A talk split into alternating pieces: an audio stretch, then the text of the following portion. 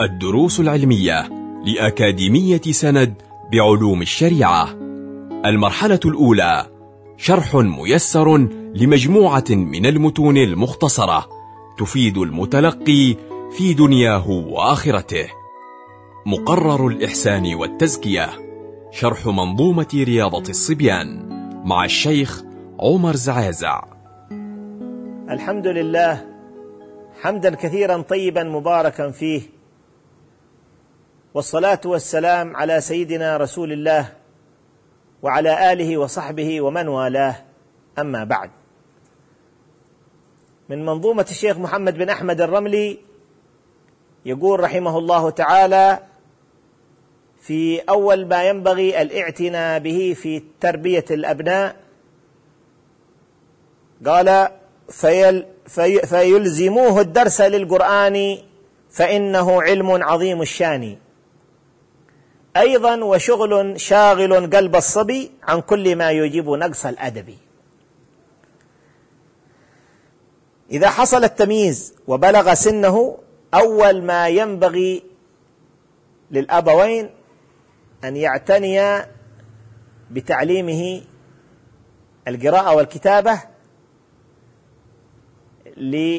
ليتمكن من تلاوة كتاب الله عز وجل وينور قلبه بتلاوة الكتاب العزيز وبحفظه وبقراءة وبحفظ كلام رسول الله صلى الله عليه وعلى آله وصحبه وسلم. يتنور بذلك جنانه ويقوى إيمانه ويشيد في العز والعلا بنيانه. فيلزموه الدرس للقرآن. أول ما يبدأ يصححون له النطق ببسم الله الرحمن الرحيم. ثم يستمع يحفظوه أم الكتاب الفاتحة. ولو ذهبوا به إلى أحد العلماء والأخيار ليقرأ فاتحة الكتاب على عليهم أو على أحدهم أو على بعضهم فإن ذلك مما جرت به عادة الأخيار يأخذ أبناءهم إلى أهل العلم والصلاح والولاية ويجعلونهم يقرؤون الفاتحة على على على على العلماء وعلى الأخيار.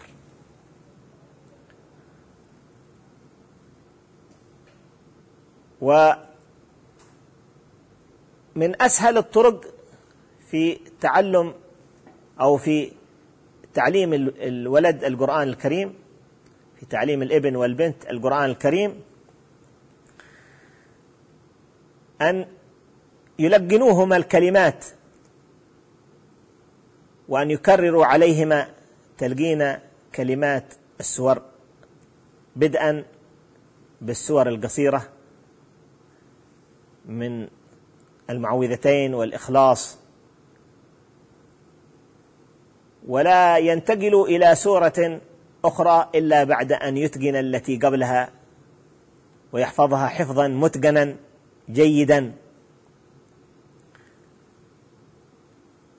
ويطلبان منه أن يكرر السورة مرات عديدة حتى تثبت وترسخ. ويذكرانه بفضيلة القارئ للقرآن والحافظ للقرآن. يذكرانه بمثل قول النبي صلى الله عليه وعلى آله وصحبه وسلم خيركم من تعلم القرآن وعلمه. ويذكرانه بقول النبي صلى الله عليه وسلم الماهر بالقرآن أين يكون؟ ومع من؟ الماهر بالقرآن مع السفرة الكرام البررة. يرغبانه في تلاوة كتاب الله سبحانه وتعالى يرغبانه في حفظ كلام الله عز وجل. يذكران له أن ممن آه، اهتم بحفظ القرآن من الصالحين كثير من من الصالحين اهتم اهتم وحرص على أن يعلم ابنه القرآن ويحفظه يحفظه القرآن. يذكران له أن الإمام محمد بن إدريس الشافعي رحمه الله تعالى حفظ القرآن وعمره وعمره سبع سنوات.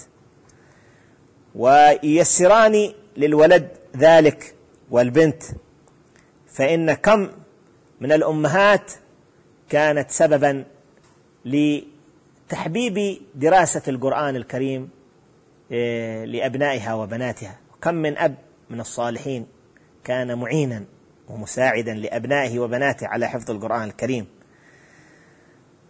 ذكر العلماء نفعنا الله بهم من القصص ومن المواقف في التربية. قصة أم سيدنا الإمام مالك بن أنس عليه رحمة الله العالية بنت شريك بن عبد الرحمن الأسدية.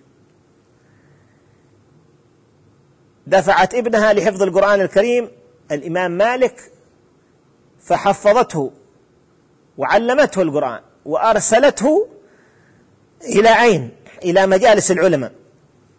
بعد أن اعتنت بتربيته وبأخلاقه دفعته إلى مجالس العلماء فألبسته أحسن الثياب وعممته وقالت له اذهب.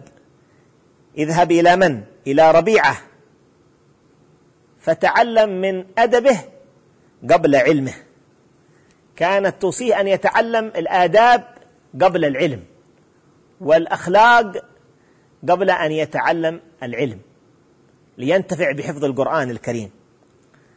فيلزموه الدرس للقرآن فإنه علم عظيم الشأن. كثير هي العلوم التي يعتني الناس بترغيب أبنائهم لدراستها. علوم آه، دراسة العلوم المختلفة العلوم الدنيوية العلوم المادية التي يتدرج فيها المتعلم ليبلغ إلى سن النبوغ والتفوق. لا يحصل على الأجر والثواب فيها إلا إذا كان يقصد بذلك ينوي النية الصالحة. فمن أعظم ما يغرسان الأبوان في قلب الأبناء إحسان النيات الصالحة. فكل الذين يدرسون من أبنائنا وبناتنا في مختلف المدارس كم منهم الذي ينوي بدراسته العلوم الدين الدنيوية؟ نفع المسلمين خدمة المسلمين إحياء شريعة سيد المرسلين صلى الله عليه وعلى آله وصحبه وسلم. من أعظم ما ينشر به نور الإسلام والشعور بالواجب نحو دعوة خير الأنام في مدارس المسلمين تصحيح النيات فيعلمانه أن يصحح نيته قبل أن يدرس. فأما الذين ينطلقون في دراسة مختلف العلوم علوم عقلية علوم طبية علوم اقتصادية علوم فيما يتعلق بدراسة الأجهزة الحديثة وتطورها وما يتصل بها. كل تلك لا تفيد المسلم فائدة حقيقية أخروية إلا إذا قصد بدراستها حفظ. إذا قصد بدراستها نفع المسلمين وأن تعينه على التمسك بحقائق الدين. يستفيد من دراستها. أما الذين يقضون السنوات والأوقات الطويلة ويبذلون في في دراسة وتعلم أبنائهم الأموال الهائلة الطائلة ويرسلونهم من بلدة إلى بلدة ومن مدرسة ويدخلون يعني يتدرجون أو ينقلونهم من مدرسة إلى مدرسة. إن كانت العلوم التي يدرسونها دنيوية بنيات صالحة فليبشروا بالخير في الدنيا والآخرة. أما إن كانوا منقطعين عن النيات الصالحة في خدمة المسلمين وفي التمسك بالدين من خلال ما يدرسونه فتلك هباء منثورا لا تفيدهم ولا يتنعمون بها ولا يستثمرون خيرها الاستثمار الحقيقي. فلذلك يركزون أول ما يبدأون يتوجه نظرهم إلى تعليمهم العلوم النافعة. ما هي العلوم النافعة؟ العلم النافع ما استفيد من حضارات الأنبياء صلوات الله وسلامه عليهم. هذا العلم النافع. كل ما استفيد من الأنبياء. العلم النافع قال بعضهم علم العقائد الواجبة علم العبادات الواجبة علم المعاملات الواجبة ترك المنهيات. فينشغل الولد بدراسة ذلك. لذلك قال في البيت الآخر بعد قوله ويلزموه الدرس للقرآن فإنه علم عظيم الشان قال أيضا وشغل شاغل قلب الصبي عن كل ما يجيب نقص الأدب. فالنفس البشرية تدعو دائما إلى الغفلة وإلى السوء ولا يوجد فيها شيء آه، جميل وحسن إلا أنك إن عودتها على الخير تعودت. والنفس إذا لم تشغلها بالطاعة شغلتك بالمعصية. فينبغي أن يعظموا شأن دراسة القرآن لدى الطفل والطفلة فإنه كلام الله. البحر المحيط جميع العلوم مأخوذة من هذا القرآن. ألا إنه البحر المحيط وغيره من الكتب أنهار تمد من البحر. تدبر معانيه ورتله خاشعا تفوز من الأسرار بالكنز والذخر.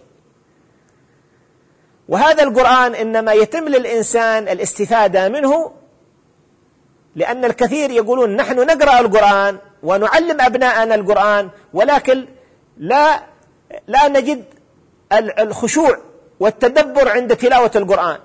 فما السبب؟ عدم تدبر القرآن يعود إلى سببين اثنين إما كدورة في الباطن وإما ضعف في التدبر. فلذلك يقل انتفاع الإنسان بما يقرأه من القرآن.